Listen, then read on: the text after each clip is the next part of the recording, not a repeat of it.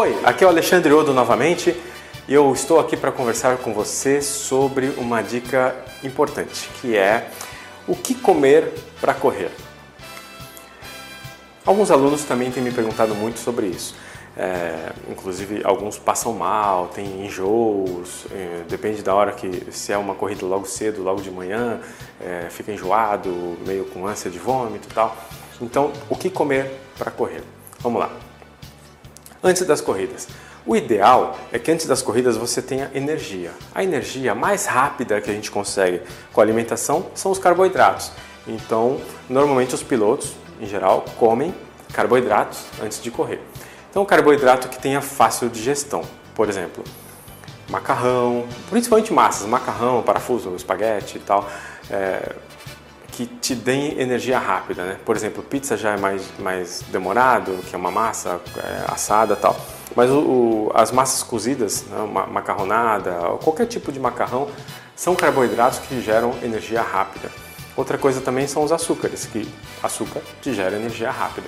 Claro, com determinada é, parcimônia aí, porque você também não vai né, arriscar aí a, a, elevar seu nível de açúcar, açúcar no sangue, sangue de forma demasiada. Bom, então em geral, prefira os carboidratos e evite as proteínas de difícil digestão, como carnes gordurosas, é, carnes em geral, carne vermelha, é, que demora a digerir, aí você pode estar tá meio é, congestionado aí na hora de estar tá correndo. Então, basicamente comer massa, né? E evitar a carne vermelha. Então, de repente, um macarrão com molho bolonhesa ou macarrão com carne assada não é o ideal. É, prefira só um macarrão com molho de tomate, queijo no máximo, que vai te dar energia e não vai te atrapalhar durante a corrida.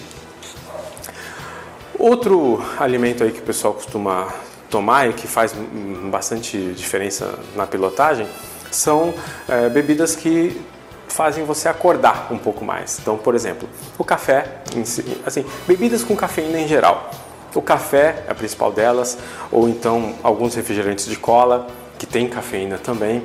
Chás, que o chá preto, por exemplo, tem bastante cafeína, o chá verde, o chá preto.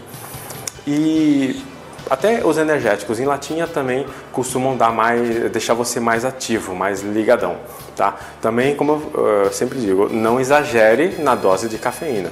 Saiba que, por exemplo, uma latinha de, de energético tem aí cafeína quase que equivalente a 10 xícaras de café. Então, cuidado, não exagere na hora de tomar esse tipo de bebida, tá?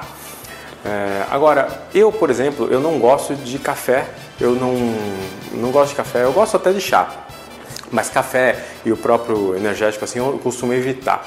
Então, o que, que eu costumo fazer para me dar energia para ficar ligadão no, numa corrida?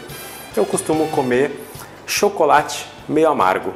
É, chocolate, chocolate meio amargo. Foi uma dica que eu peguei num outro canal sobre é, comida saudável e tudo mais. E, e ali a, a, no canal foi passado que o chocolate tem muita cafeína.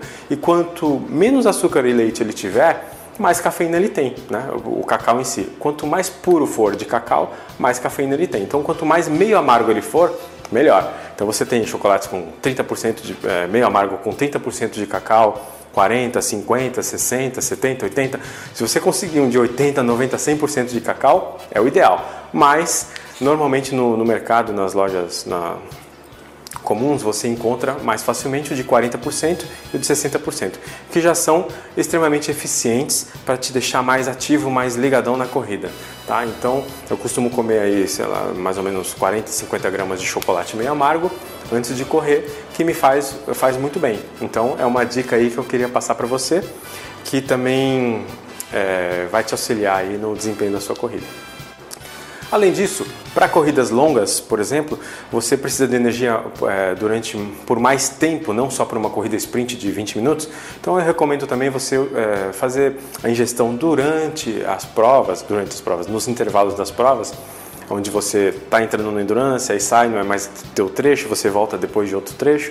Você pode comer barrinhas cereais, frutas, é, tomar água de coco, que tem bastante potássio, banana, frutas em geral e, e, também o chocolate meio amargo, tá? Isso aí vai ajudar bastante você no desempenho de longo prazo aí, numa corrida de endurance, por exemplo, tá?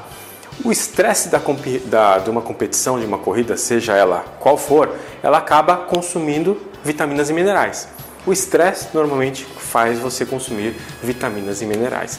Então, o ideal é que você faça essa reposição também, por meio de suplementos, suplementação, multivitamínicos ou a, ah, vitaminas em separado.